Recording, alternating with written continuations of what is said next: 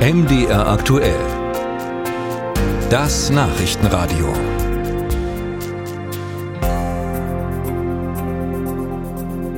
Der Stausee Kachowka im Süden der Ukraine, riesig groß, etwa fünfmal so groß wie der Bodensee. Jahrzehntelang haben diese Wassermassen wertvollen Strom erzeugt, im Wasserkraftwerk auch Millionen Menschen mit Trinkwasser versorgt. Bis vor drei Monaten, denn da hat es eine Explosion gegeben. Riesige Landflächen sind dann überschwemmt worden.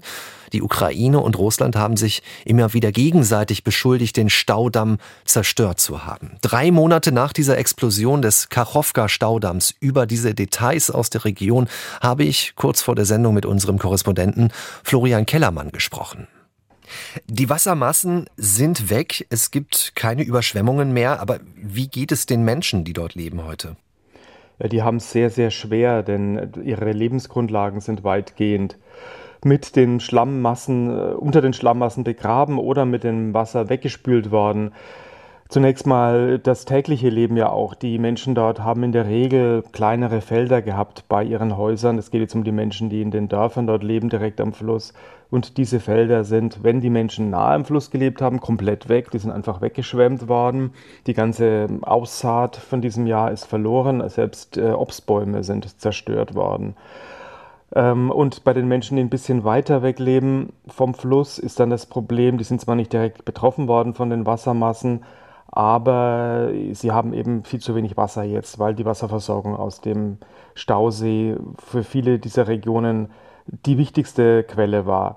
Davon abgesehen ist es auch sehr gefährlich, dort teilweise zu leben, denn diese Wassermassen haben ja auch Schlamm mitgebracht. Der Schlamm äh, hat wiederum Minen mitgenommen, die sich an den Ufern befinden denn er ist ja dort der Fluss. Der Fluss äh, trennt dort die beiden Positionen der jeweiligen Armeen, der russischen und der ukrainischen Armeen im Osten, die russische, im Westen die ukrainische. Deshalb waren diese Ufer vermint, die, die, Minen sind mitgenommen worden, die befinden sich jetzt in diesem Schlamm, der mittlerweile getrocknet ist, können aber, wenn jemand drauftritt, natürlich explodieren. Wenn wir nochmal über die Trinkwasserversorgung sprechen, es hat diese Befürchtung gegeben, dass Cholera ausgebrochen sein könnte. Gibt es Probleme mit Magen-Darm-Krankheiten als Folge dieses kaputten Staudamms?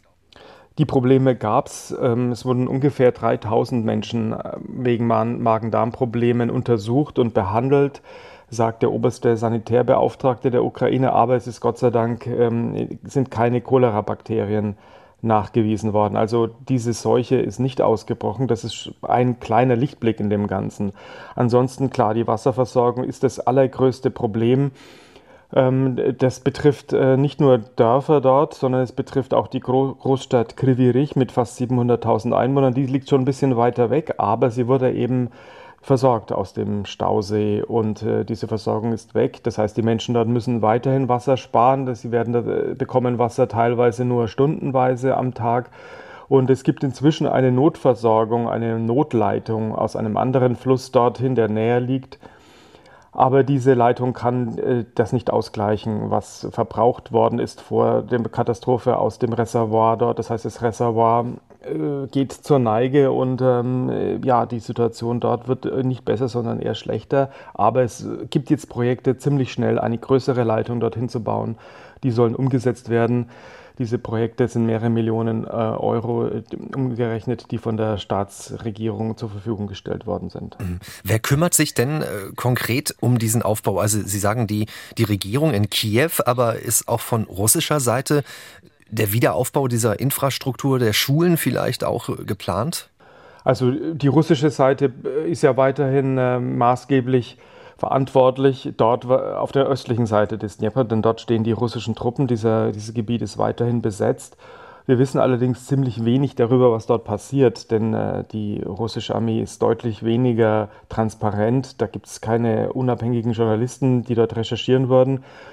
Wohl auch deshalb, weil Russland ziemlich spät reagiert hat. Das hat man an dem Tag gesehen, als die Katastrophe ausgebrochen ist, also vor drei Monaten ziemlich spät reagiert hat und deswegen auch die äh, Folgen dort wahrscheinlich deutlich drastischer sind und mehr Menschen dort auch gestorben sind, die eben nicht evakuiert werden konnten. Das alles, das alles wird aber weitgehend unter der Decke gehalten von Russland. Das heißt, wie es dort aussieht, wissen wir wirklich nicht besonders genau.